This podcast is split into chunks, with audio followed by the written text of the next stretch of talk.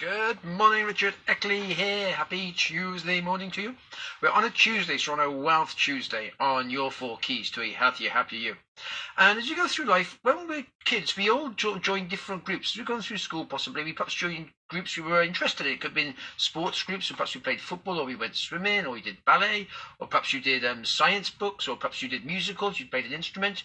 And we joined groups that we were interested in. We often had a sort of natural skill in this, this thing we were doing anyway, and we enjoyed doing it. So we associated, associated with kids who enjoyed doing those things, and we all improved and grew together in that group.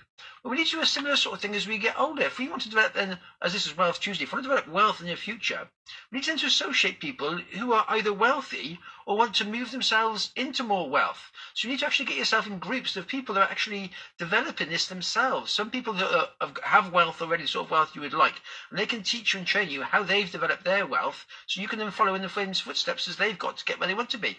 Or it could be groups of people who, are, who want to develop wealth themselves, so you can join them like mastermind groups or associations of people who want to move themselves forward and improve themselves and grow that way. So as they say, it's the it's the key area. They said um, it's the five people you spend the most time with is the average of your actual income because your habits will be the same as these five people's habits. And if they're they're wealthy, you will develop wealth. But if they're sort of not quite so wealthy, you'll develop the same wealth that way. So we do whoever we associate with the most is where we get all our habits from and what we actually do. So if you think about then, okay, I'd like to develop wealth because it's Wealth Tuesday. You think, well, who do I know that is wealthy? They're living the sort of life I would like to live. They have the things I'd like to have.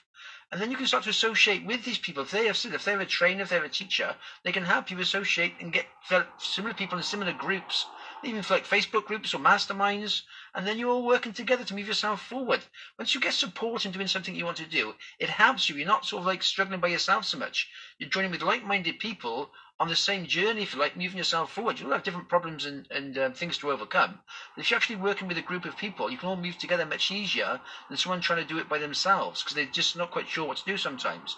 But if you've got a group of people, you have to bounce ideas off each other, which helps you think, oh, I didn't even think of that, but their thought process is slightly different to yours. So they have a different idea, which you could use yourself to help yourself move forward and create wealth down the road. So just, yeah, it's not, it's not changing your friends, it's just thinking, right, what friends or what, what groups can I get into that might help me move forward to associate where I want to get to to improve, improve my life down the road. That's my thought. Have yourself a good one. All the best for now.